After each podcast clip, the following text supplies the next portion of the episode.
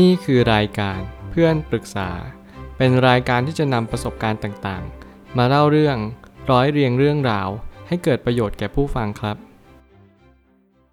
สวัสดีครับผมแอดมินเพจเพื่อนปรึกษาครับ วันนี้ผมอยากจะมาชวนคุยเรื่อง แฟนไปต่างจังหวัดกับเพื่อน ทั้งที่เราไม่เคยห่างกับแฟนเลยทำยังไงดี มีคนมาปรึกษาว่า แฟนอยากกลับบ้านต่างจังหวัด ที่หมู่บ้านจัดงาน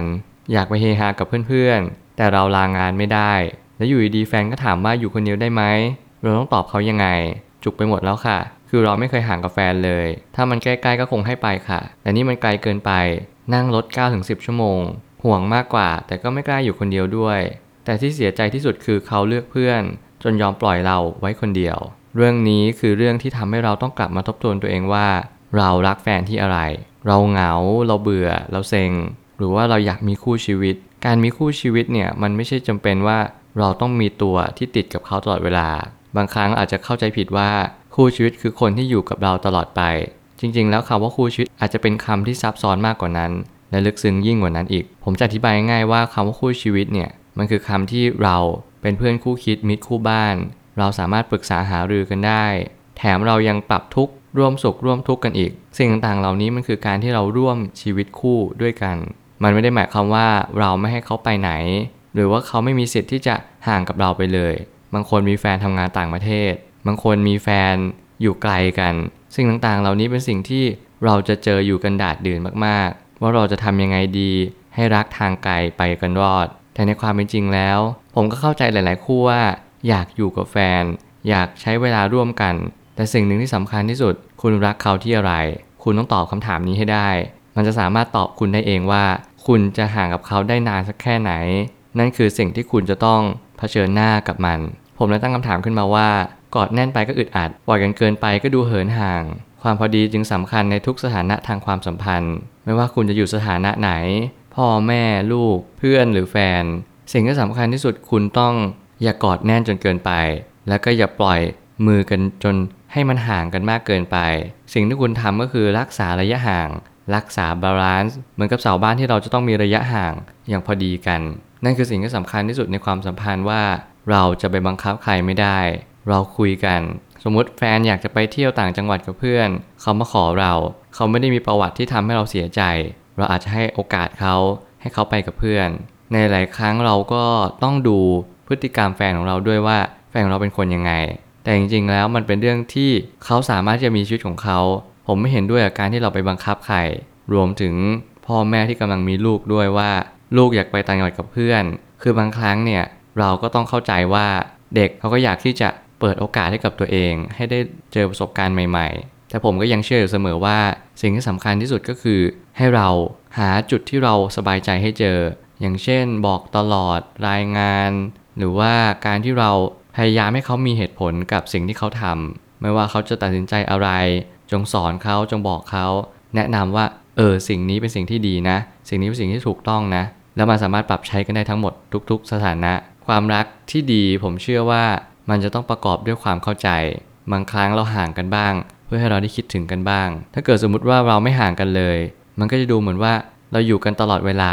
ตัวติดกันทั้งวันทั้งคืน มันก็มีโอกาสที่ทำให้เราได้เบื่อกันได้ง่ายกว่า ผมคิดว่าถือว่าเป็นโอกาสที่เราจะสารความสัมพันธ์ ปรับปรุงความสัมพันธ์ให้มันดียิ่งขึ้น ด้วยการที่เราห่างกันบ้าง ถึงแม้ว่าเราจะไม่เคยฝึกที่จะอยู่คนเดียว แต่นั่นคือความท้าทาย นั่นคือความชาเลนจ์ของทุกๆ คนในโลกใบนี้ ไม่มีใครที่ไม่เคยอยู่คนเดียว วันหนึ่งคุณจะต้องอยู่คนเดียวอย่างแน่นอน ถึงแม้คุณจะไม่อยู่คนเดียวในวันนี้ ในวันข้างหน้าก็มีโอกาสที่จะอยู่คนเดียวอีกแน่นอน มันหลีกเลี่ยงไม่ได้การไม่เคยห่างกับแฟนเลยอาจจะเป็นอันตรายต่อความสัมพันธ์ในระยะยาว เพราะยังไงเราก็ต้องหัดอยู่คนเดียวไว้บ้าง ผมก็อยากจะแนะนำหลาย ๆ คนว่าใครที่ยังไม่เคยฝึกอยู่คนเดียว ลองฝึกบ้างสำหรับบางคนอาจจะชอบการอยู่คนเดียวอยู่แล้ว อันนั้นก็เป็นเรื่องที่โอเค เราสามารถปรับตัวได้ในยุคสมัย ที่มีโอกาสที่เราได้อยู่คนเดียวมากกว่า ที่เราจะครองคู่ หรือกับคนที่มีแฟน ก็อยากจะให้ลองฝึกอยู่คนเดียวบ้าง เพื่อให้เราเปิดประสบการณ์ใหม่ ๆ ไม่ใช่ว่าให้คุณอยู่คนเดียวแล้วคุณไม่มีแฟน แต่มันกลับกลายเป็นว่าให้คุณลองฝึกที่จะเข้าใจสถานการณ์ต่างๆ ตามความเป็นจริงว่าบางครั้งสถานการณ์มันเป็น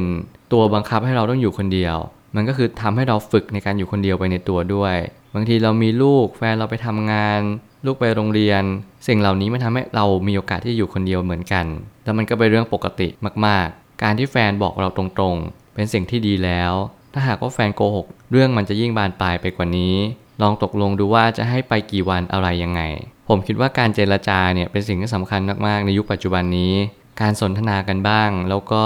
การเข้าใจในสิ่งที่เราเป็นจริง ๆ เราเป็นคนขี้เหงาเราบอกกับเขาไปแล้ว เขาอยากจะไปเจอเพื่อน เราหาตรงกลางกันได้หรือเปล่า บางทีเราอาจจะให้เขาไปเที่ยวกับเพื่อน แต่บอกให้เขากลับมาตรงเวลาให้มากที่สุด หรือว่าให้เขาโทรมาหาทุกคืนก่อนนอน อะไรแบบนี้เป็นต้น สิ่งต่างๆ เหล่านี้มันอาจจะช่วยให้ความรู้สึกของเราสบายใจเวลาที่เขาไปอยู่กับเพื่อนก็ได้ แถมเราก็จะไม่เหงามากจนเกินไป เพราะเราก็รู้ว่าเขาก็โทรมาหาเราตลอด บางทีถึงขั้นอาจจะวิดีโอคอลหากัน ซึ่งเป็นสิ่งที่ดีเลย ผมก็คิดว่ามันช่วยให้เรามี การอารมณ์อร่วยกันได้ การอนุโลมกันได้ มันทำให้ความสัมพันธ์ดูยืดหยุ่นมากกว่าเดิม เราอาจจะประคับประคองความสัมพันธ์ไปได้นานมากยิ่งขึ้นด้วยซ้ำมันดีกว่ากันไหมถ้าเกิดแฟนเขาโกหกเรา แล้วเราก็จับได้ มันอาจจะเสียความรู้สึกมากกว่าว่าทำไมไม่ยอมพูดตรงๆ แต่ก็แน่นอนว่าหารู้ไหมว่า เราก็เป็นคนที่พูดยากเข้าใจยาก ทุกอย่างก็ต้องตามใจตัวเราเองทั้งหมด มันเลยกลายเป็นว่าเขาไม่กล้าพูดตรงๆ การที่คนหนึ่งโกหกอาจจะต้องดูเจตนาว่าเขาโกหกเพราะอะไร บางคนก็อยากมีชีวิตของเขา ผู้หญิงหรือผู้ชายบางคนก็ชอบที่จะอยู่กับเพื่อนติดเพื่อนเข้าสังคม สิ่งเหล่านี้เป็นเรื่องของปัจเจกชนที่แต่ละคนไม่เหมือนกัน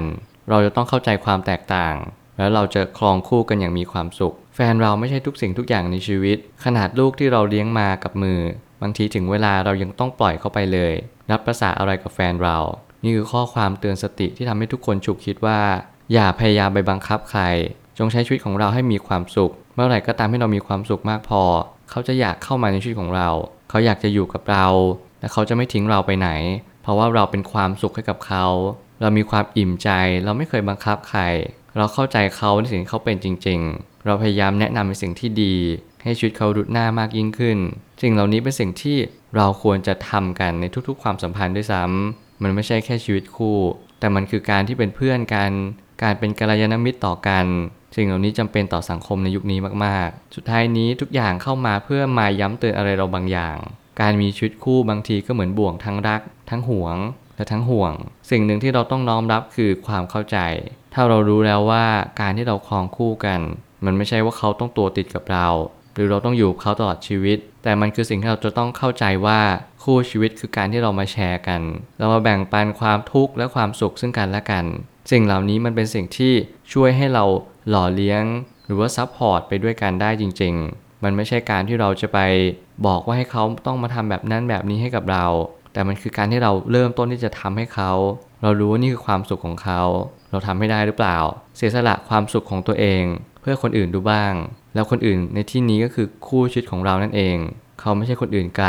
แต่เขาเป็นคนข้างๆเรา ที่จะอยู่กับเราไปชั่วชีวิตตราบนานเท่านาน ผมเชื่อว่าทุกปัญหาย่อมมีทางออกเสมอ ขอบคุณครับ รวมถึงคุณสามารถแชร์ประสบการณ์ ผ่านทาง Facebook Twitter และ YouTube และอย่าลืมติด Hashtag เพื่อนปรึกษา หรือ f r ร e n d Talk ด้วยนะครับ